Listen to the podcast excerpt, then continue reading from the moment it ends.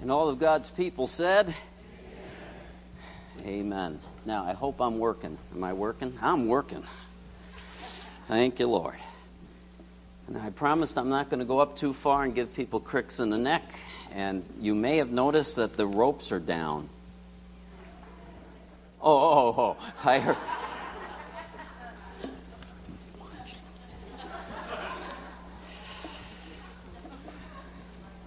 Not, didn't want to fight City Hall. Anyway, and uh, wanted people to feel comfortable because we do have more and more people coming who are guests and leaning in and not sure about all of you.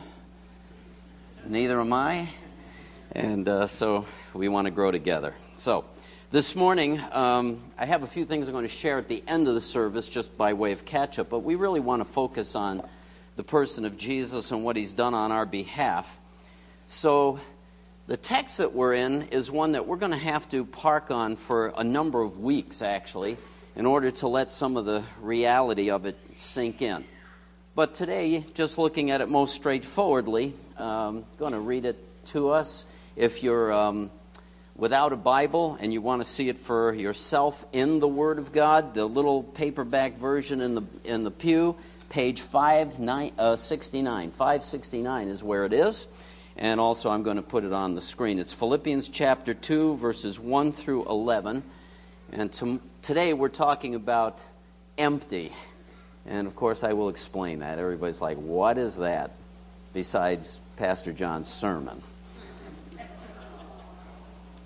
Keep your shirt on. Okay. So here we go. Oh, wait a minute. That's not what I want. There it is. Here's what it says if therefore there is any encouragement in Christ, if there's any consolation of love, if there's any fellowship of the Spirit, if any affection and compassion, make my joy complete by being of the same mind, maintaining the same love, united in spirit, intent on one purpose. Do nothing from selfishness or empty conceit, but with humility of mind, let each of you regard one another as more important than himself.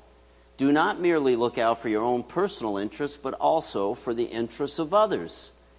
Have this attitude in yourselves, which was also in Christ Jesus, who, although he existed in the form of God, did not regard equality with God a thing to be grasped, but emptied himself, taking the form of a bondservant and being made in the likeness of men.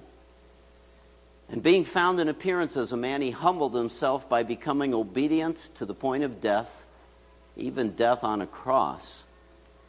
Therefore, also God highly exalted him and bestowed on him the name which is above every name, that at the name of Jesus every knee should bow, of those who are in heaven and on earth and under the earth, and that every tongue should confess that Jesus Christ is Lord, to the glory of God the Father.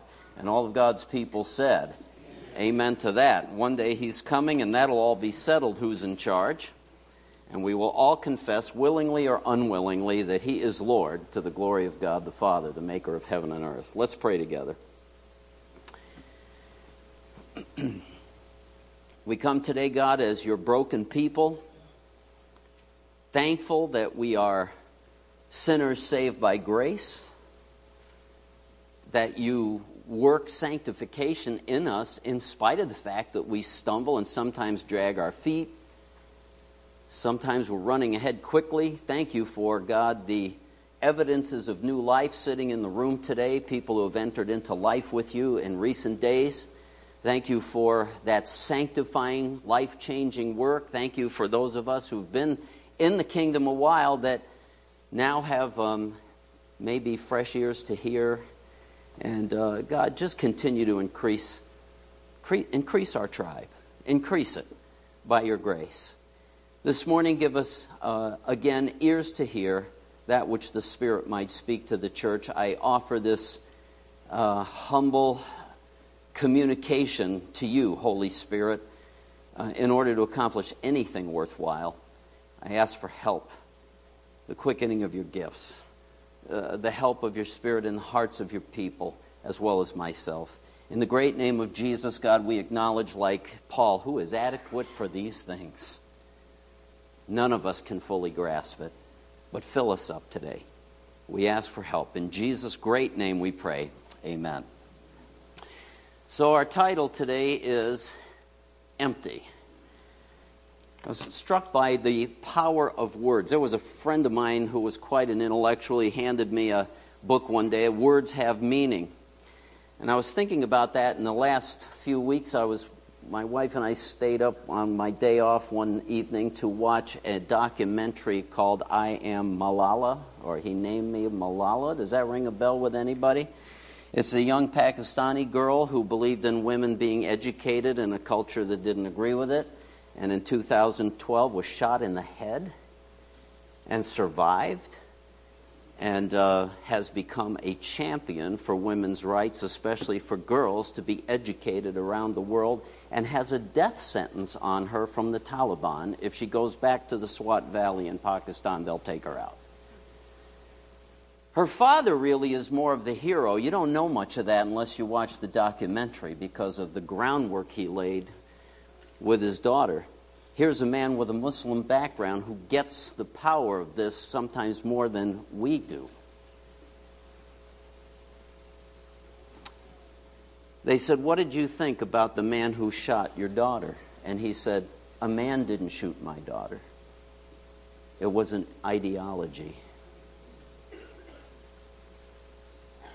It was the power of words, wrong words, wrong thinking that possesses people. And I'm a believer in the spiritual world. The enemy comes with power behind that and also possesses people. But that is what he said attacked my daughter. And that's what they are fighting against the power of words and ideology. I thought about that because the word empty is kind of a powerful word, isn't it? I'm sure as you read the text with me this morning, you picked up where I got it, right? Where the title comes from, referencing the person of the Lord Jesus. But think about the power of the word empty for just a minute. Somebody's empty boast. You know, you ever have that? You better not do that again, or, and the other person says, or what? It's an empty boast, right? What are you going to do about it? Nothing. There's a negative side, a negative use of the word empty. For example, you'll all relate to this. Anybody ever have that happen to you? That's a bummer when that empty hits. What's that? Yeah. yeah. I've only done it twice in my life. How about you, Don? Where is he? 25 times. We have prayer meeting tonight. We know who to put on the top of the list. Yeah. it's a powerful word, right? Empty in a negative way when you see that. It also can be positive, like when you're praying for an empty parking space. My mother prays for empty parking, and she gets them. She really annoys me. Maybe God annoys me because He answers. I don't know. Really? An empty parking? Okay. You're looking for a house. I remember coming cross country one time, Sherry and I, from seminary, and uh, we're into the um, Lake Erie area. Had no idea there was a major car race going on. Could not find a. Anybody ever sleep in your car? You know what I mean. So, in that case, empty is a good thing. Like when you see that sign, you know that's good news. There are times you want something empty. You want to empty the trash, young man. That's a good thing, or young lady. You want to empty your inbox on your computer, right? Anybody feel good when you get there? I haven't made it yet. I got three I can't get rid of. Anyway, I got it's empty. There's it's full of meaning, both positive and negative. And today's text speaks about it from both directions, if you will. The positive and the negative power of being empty. Let me just mention, because it would be wrong for me not to, that the text is one of the most important texts in the New Testament. If you're not aware of that, you should be aware of it. There are three main things about the text. I'm going to just give you some words. This is the word for emptying, the Greek word, kenosis. And in theological circles, this is referred to as the kenosis passage, the emptying passage. So people who study theology and read books about Christology, they will find out uh, that this is a very, very weighty text in the New Testament because You have to kind of read between the lines and unpack the Greek a little, but it is a very concise statement of the divinity of Jesus. That before he came into human form, he was actually one of the members of the triune Godhead. His pre existence is layered into the language of this text. We won't unpack it all today, but it's there. And therefore, it's a Christological passage. Do you know what I mean by that? You've heard of theological stuff? Anybody ever hear that word, theology? Well, all you have to do is change the opening word and you change what reference you're referring to. So, what do you think Christological is about? You all passed the test, all right. So it's about Jesus, right? If it's about the Spirit, you use the, uh, the Greek word for Spirit, pneuma, and it's pneumatology. And you can go on and on. If it's about the last days, it's eschatos, eschatology. Have I lost anybody? Okay. You get what I'm saying. So this is just one part, and this is a very heavily Christological passage. But one other thing, it's also hortative. That's Bible talk for an exhortation. Right? Exhortation is an encouragement. We all like to be encouraged, don't we? Thank you. And this text encourages us by saying, stop that and do this. Okay, so don't you like it being encouraged? Yeah. I got encouraged over the weekend. Never mind. Uh, and sometimes it's in my face, and sometimes it's you can do this, and uplifting. It's a hortative text. So I just wanted you to be aware of that as we park on it for a few weeks. But today, we want to especially press into this whole issue of the kenosis, that is, the emptying of our Savior for us. Because we're celebrating the table, that would seem to be appropriate, don't you think?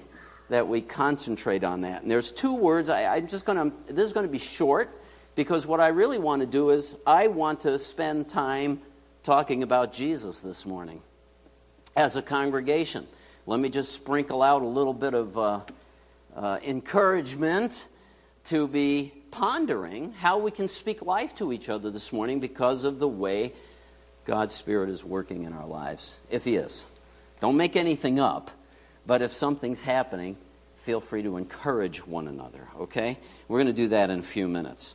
But let me just mention those texts that we saw. Do nothing from selfishness or empty conceit. How do you like that? Want to look at these words for a second. Selfishness, eritheia. You know what this word is referring to? And I would love to say this kind of stuff never happens among Christians, but that would be bogus to make such a statement. This word means electioneering. What a perfect word to talk about right now. I am so amazing, you know, whatever it is. You get what I'm saying? I don't have to unpack politics, do I? It's all over the place. Self aggrandizing. Who's the king of the mountain? God. Yeah, he is. Not us. but that's what's involved in that word. He's saying, don't do anything out of trying to climb up the mountain over your brothers and sisters. And I'm afraid sometimes that happens. But I'm not going to park on that today. I'm parking on Jesus. All right? So, selfishness, eritheia. That's a Greek word for those of you who like to write those things down. It's the word for electioneering. But then there's a second word in your version, the uh, New American Standard empty conceit. This is kind of fun. Do you know what a doxology is? right? When we sing a doxology, we're glorifying God. Doxa is the Greek word for glory. We've already learned what this passage is. It's the kenosis passage. Can you see the beginning of that word right there? So it's empty glory. Like a bag of wind. A person whose self image is puffed up, he's just sure he's the cat's meow. Thank you. That'll work. Vainglory is the old language. Anybody remember those? Any, anybody old, old?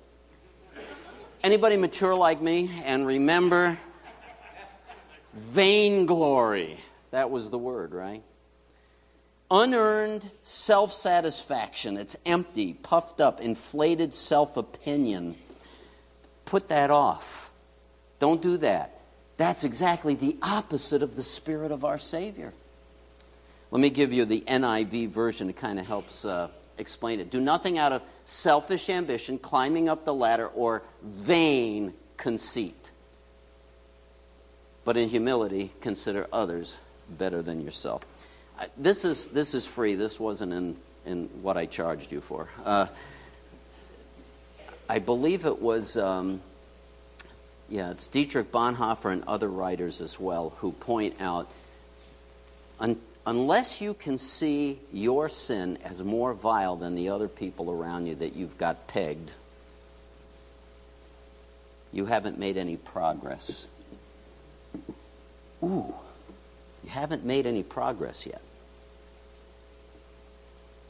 Can, you understand how that does any are you stuck on that? Well, he did this terrible thing. Yeah, but you've been given more light. You've been a, recipient of more grace. How come you're not further along from where you are compared to that person? You get it? See, so we can always figure out everybody else's dirt. Really good at that. But we have a really hard time seeing our own. So that's part of what's involved in this. This, this is why this is so cool for communion today. Because he's saying, park on the mentality that Jesus manifests and let some of that saturate down into your DNA. It will be, in fact, transforming. So there's the text. I'm having a little trouble with my button here. So put this off and be like Jesus, who was actually God and took on the form, the essence of a servant. He added that on. He what does it mean that he emptied himself? That's the word, is empty. What does it mean that he actually emptied himself? Let me show you the NIV on parallel, the parallel passage we just read through. Jesus made himself nothing, emptied himself, taking the nature of a bondservant. Or see that very nature, the form, it means the essence of it, which is why it also says he was essentially God, the same language when he took on human likeness. And being found in appearance as a man, he humbled himself and became obedient even to death on a cross. Let me just park on a little Christology for a second. Because Jesus emptied himself, there's a lot of debate historically. What exactly did that mean? See, some people think, oh, he stopped being God. That's impossible. You know, if God stopped being God, we'd all splatter. Did you know that? Oh, I know. You know, I mean, oh, they found a new outer star galaxy thing, the furthest one that was in the news this week. You know, can you get your head around God? I can't get my head around all that light year stuff and, you know, Hawking's uh, brief history of time and anybody reading? You got to get out more, folks. Okay. Anyway, it's deep stuff, you know, and God's beyond all that. And the point is, God, uh, the Son of God, the second person of the Trinity, takes on human form. The emptying was not stopping being God. The emptying part of it, argument, is that he laid aside all that exercise in his consciousness. His consciousness came and was operating in a human form. I can't get my mind around that completely. But that's what happened. And he's equally human and equally God. He didn't stop being God. Somehow, this is philosophical turf, okay? Somehow he put his omniscience, his omnipresence, his omnipotence on automatic pilot in terms of his consciousness to become man. Is that what it means for him to empty? Well, yeah, I think that's part of it, but more importantly, it was taking on humanity this is called, theologically, the humiliation of Christ. I mean, think about it. If you're God and you're going to come down to this not so fun planet, that is humiliation. Taking that on, that humbling. And here's what the language means when it says, He humbled himself. King James Version, my favorite. He made himself of no reputation. He didn't care, like we would, that I'm working at a company and I just got demoted and I have to work under the person who I used to boss around. Anybody like that? How do you feel about that? It, it grates on us, doesn't it? Like, the, ooh, ooh, who, who, and especially when they start leaning on you. Who do you think you are? And you know what? They've got the authority now, right? We don't like it. God made us. He comes down and submits to our situation, and He's not snotty about it. The language of His, of his pouring Himself out is that He is unassuming. He's unassuming. He doesn't worry about his status for the sake of the gospel, for the sake of winning lost people, he's willing to be looked at as humiliated. Yeah, you all think I'm a jerk because I'm letting myself go under the guy I used to boss around, but you're wrong because you don't see the real world. Unassuming. He humbled himself, made himself nothing, taking the very nature of a man. So there's a couple of words in here. I think I have them. Yep, emptied himself. That's the basic word, kenoo, which means to empty. That's where the whole title came from. But there's also this word, he humbled himself, which is to be unassuming. I know it looks like tepanu, but it's really tapenao. Okay, just if you want to speak Greek. And you can walk around and say, I know a little Greek. No, no jokes. Thank you. All right. Oh, you know what? I can't show you that yet. I can't. You'll start reading it. The emptying. Dietrich Bonhoeffer. Death to self via the cross. It was none other than Jesus Christ himself who suffered the scandalous public death of a sinner in our stead. When Paul says even death on the cross, you don't understand, in our language, we're so familiar with the image of a cross, we don't get the slap in the face that is in the first century culture. That is the vicious execution of evildoers. So he's willing not only to come under a boss that shouldn't be his boss, the human race, if you will, and under their judgment of sin, he's willing to suffer the worst, most degrading execution we could come up with, saying he's an evildoer. He, and he's not unwilling to fulfill the mind of God.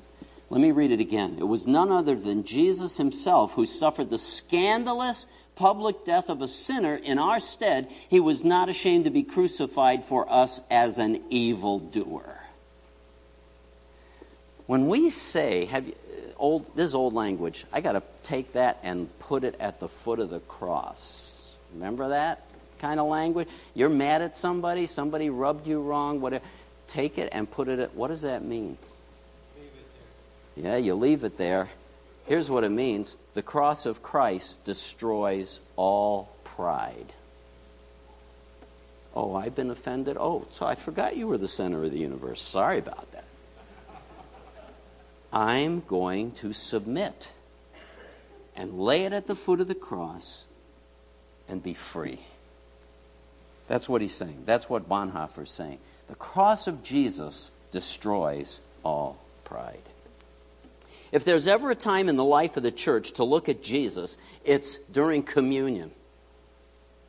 You know, Easter time, Good Friday too, that's when we think of his death on the cross. But Jesus set it in place so that on a regular basis, which by the way, we are going to be more regular now, we are brought to the cross specifically so that we can think about how he emptied himself.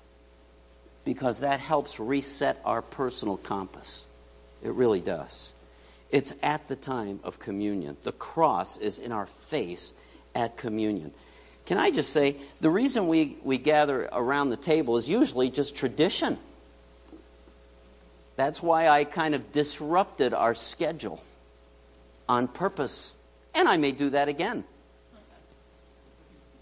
Glad you're all thrilled about that one. because I don't want it to become rote. I don't want it to be just empty activity like happens so many times in churches. We stand, we sit, and blah, blah, blah, and we walk out totally unchanged, no effect. What's the point? Jesus is wanting to meet with you now. So, yes, it's great to come and say, Thank you, Jesus, for rescuing my soul. That's valid at the, at the table. I remember as a non Christian sitting in church with my mother, and I, I got that much, and I would thank him for something I didn't even have yet. But it was, seemed like the right thing to do, and it was.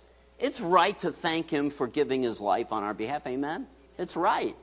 It's also right to gather at communion to confess our sins and get right with Him. That's part of the resetting of the dial that He built in. Do this in remembrance of me. And when you do, you remember why I died. And you go, Oh, you died to save me from sin. Duh. I should stop sinning. Yeah, exactly. I should have had a V8, you know? That's part of the process too. But let me push it one more one more inch if I could. It's also it confronts our attitude. Do I, am I embracing what he's talking about? Am I embracing that emptying of myself? Am I willing to do that? There's value in pondering the sacrifice of Jesus, the emptying of Jesus. There's value in that, in our spiritual growth. There's value in becoming morphed, changed into the image of Christ. The imitation of Christ is some of the thinking of the great saints historically, right? Thomas à Kempis. So we want to welcome that, not bypass it, we want to press into it as brothers and sisters. And we're going to do that today around the table if we could. So now I can show you the other text. Here's a classic illustration of what Jesus was demonstrating to his disciples. And by the way, the cross is a manifestation. Where he was heading the night that he did this, he was already in mode. He was in mode from the time he came into the world. Here it is. So, the night he was betrayed and he was going to be executed, he's with his disciples. They're having the Last Supper together. And when he had washed their feet, he took a towel, remember? And he did the job that a common slave would do, which is why Peter said, You're not, you're not washing my feet. Good old Peter. Yeah, no, no way. Jesus had to straighten him out on that. When he had washed their feet and taken his garments back on, he reclines at the table. He says, Do you know what I've done to you? You call me teacher and Lord, and you are right, for so I am. This is where we miss it sometimes.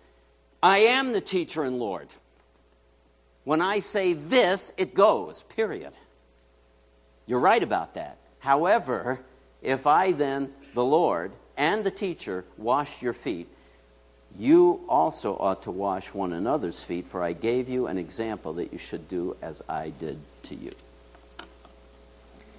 Some people really get the deep meaning of this and institute a foot washing ceremony.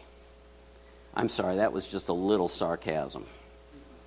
Meaning you can do that and totally miss the point. Now, you can do it and get the point, and I've seen that happen. But you can do it and totally miss the point. Just like you can take communion today and totally miss the point. Because what he had in mind was not that we literally wash each other's feet, but he's talking about an attitude of, I'm caring about you, I want your benefit. And there's even an application of foot washing referring to helping us correct each other so that we clean up and we grow. We provoke one another to love and good deeds and repentance and all of that. That's what's implied that we wash one another's feet. The cross is the place of majestic sweet condescension of God becoming a servant on our behalf. And He didn't owe it to us. And we surely didn't deserve it. But that's what He did. Amazing love. You know the song?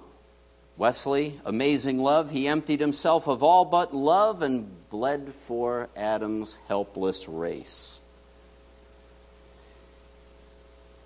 So we grow, we stop being self focused and have more of the focus on the Savior.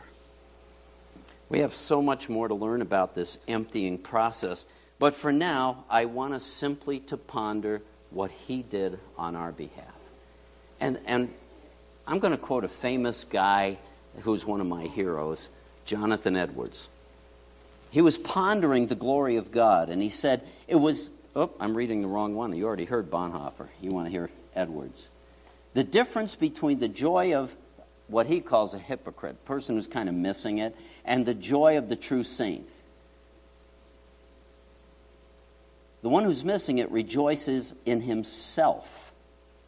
Self is the first foundation of his joy, whereas the saint rejoices in God. True saints have in their minds, in the first place, inexpressibly pleasure and delight with the sweet ideas of the glorious and amiable nature of God. His love for us, His glory. It's amazing.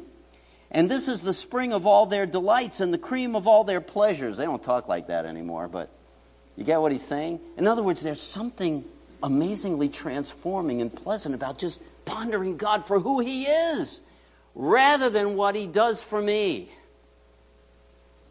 So here's the last part the, de- the dependence of the affections of those who miss it is in a contrary order. First, they rejoice that they are made so much of by God. In other words, oh, he loved me and came and rescued me, and because he's so nice to me, he seems, in a sort, lovely to them. It's like, yeah, God's pretty good because he came and helped me out. No, God's good because even if he didn't help us out, he's glorious, holy, perfect, the most beautiful being that exists, and is self existent and eternal. But he did love us and he did rescue us, and that's why the scripture tells us we do love him. Why? Because he first loved us, and he's the one who can transform our thinking to see him in his beauty and not just for what he does for me. But it's good that He does things for us. Amen? Otherwise, we wouldn't have this table today. And we're rescued and saved by Him. So we're going to gather around the table now and uh, worship Him. We're going to have the worship team come up. We're going to sing together, and then we're going to partake of the bread first, and we're going to share for a few minutes, and then we're going to partake of the cup, and then we'll be probably at the end of our service at that point.